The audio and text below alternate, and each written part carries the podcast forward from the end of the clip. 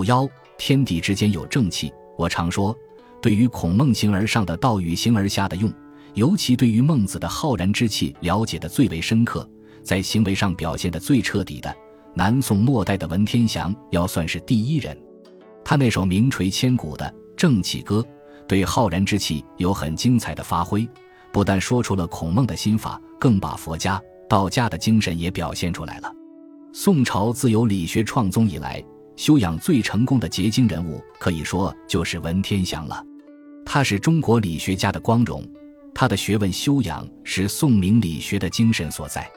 历来解释孟子的浩然之气，对止养而无害，泽泽于天地之间解释的最好的，我认为就是文天祥《正气歌》的第一段最为扼要精简。文天祥的学术思想。把宋明理学家们有时自相矛盾的心气二元直截了当地统一为心气一元。他认为宇宙生命的根本来源就在于气，这个气不是指我们呼吸之气的气，这个气字只是个代名词，一个代号而已。正气歌一开始便说天地有正气，杂然复流行。我们要注意这个“杂”字，“杂”就是从的意思。古人的学问。著作都有所根据，哪怕是作首诗、填个词所用的字都有依据。这里的“杂”字是由《易经》的观念变化而来，《易经》认为宇宙万有的关系是错综复杂的。错综复杂，并不是说它乱，而是说条理很严谨，彼此之间都有层层的关联。我们平常一听到错综复杂，就想到乱，这是后世以讹传讹的错误。所以，文天祥在《正气歌》里说：“杂然复流行，万物都由气的变化而来。形而下的万有，就是形而上的本体功能的投影，叫做正气。把儒家、佛家、道家的最高哲理都包括进去了。”他又接着说：“下则为和月，上则为日星。他把宇宙分为两层，这也是仿照《易经》天尊地卑、乾坤定义的观念而来。他把气也分为两种。”一种是阴气，一种是阳气。我们不要一看到阴阳就觉得很玄奥。其实阴阳就好比我们现在数学上加和减的代号，阴阳二气的变化就形成了我们这个物理世界。下则为和月，气之重浊者，也就是属阴的气，下凝成为形而下的地球物理世界，例如山川、草木等。上则为日星，气之轻清者。也就是属阳的气上升成为天空、日月星辰等万象。下面一句他说：“于人曰浩然，沛乎塞苍冥。”这气对天地万物而言，总名为正气；对人而言，便叫它浩然之气。宇宙万有乃至人类，都是他所变的。这又是中国文化的特色。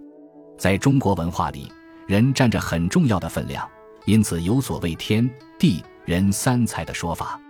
人和天地是处于平等地位的，是同样伟大的。天地也常有缺陷，并不一定圆满。而生在天地间的人，却能运用智慧来弥补天地的缺陷，俯向天地，参赞化育。往往天所富有的特点，不是地所具备的功能；而地所富有的特点，又不是天所具备的功能。但是人却能运用智慧，就当时的需要来截长补短。使天地二者沟通而调和，所以说人可以俯向天地。那么文天祥就说了：“于人曰浩然，这股正气在人的生命中和在宇宙中一样，遵循二元一体的原理，分为两部分，一部分是物理的、生理的，一部分是精神的、心理的。这股正气到了人的生命中，才叫浩然之气。我们如果好好修炼，培养这股与生俱来的浩然之气。”就可以发挥生命的功能和宇宙沟通。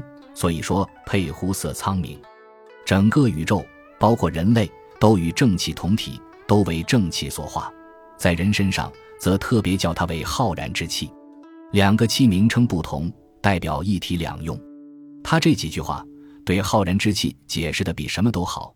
翻开宋明理学家的著作，都没有他说的干脆利落、简单明了。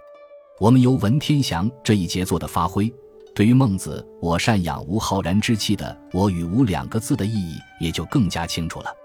那么我们要问文先生：既然你有浩然之气，应该不会被元朝敌人俘虏坐牢才对呀。其实他被关起来、被杀害，也正是浩然之气的发挥。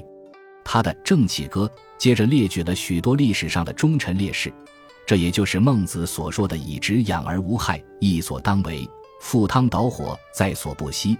该如何便如何，生死早就置之度外。”所以文天祥的《正气歌》最后便说：“故此耿耿在，仰视浮云白。悠悠我心悲，苍天何有极？哲人日已远，典型在溯溪。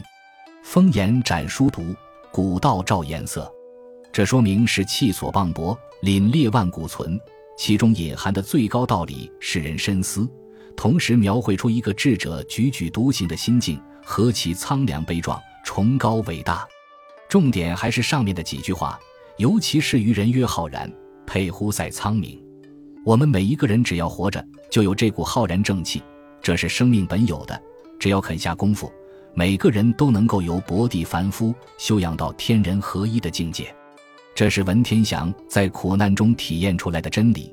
他这牢狱中的三年太不简单了，他只要肯点头，元朝一定请他当宰相。他在宋朝的残破局面中面临亡国时到处奔走，只是个无权无势又无富贵可享的虚伪宰相。他不向元人点头服从，就只有坐在牢里，面对着牛粪马尿。苍蝇蚊虫，但他就是硬不点头。忽必烈最后一次和他谈话时，他谢谢忽必烈对他人品才华的赏识，引为知己。但是他仍不肯点头，要求忽必烈成全他。到这个时候，忽必烈虽然爱惜他，却也气急了，答应他第二天行刑。这时他才站起来，作揖拜谢忽必烈的成全。这是何等的修养，何等的气象！这就是佩忽色苍冥的浩然之气。文天祥在刚被俘的途中，曾经服毒、投水，以图自杀，都没有成功。后来遇到一位艺人，传给他大光明法，他当下顿悟，以了生死，所以三年坐牢，稳钉虫咬。但他在那里打坐，一切不在乎。所以他说，只要持心正气，一切的苦难都会过去，传染病都不会上身了。当然，做元朝的宰相更算不了什么。有些学佛学道的朋友常常问念什么经、什么咒可以消灾免难、驱邪避鬼。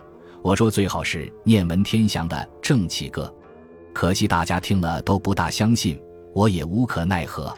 选自《孟子与公孙丑》。本集播放完毕，感谢您的收听，喜欢请订阅加关注，主页有更多精彩内容。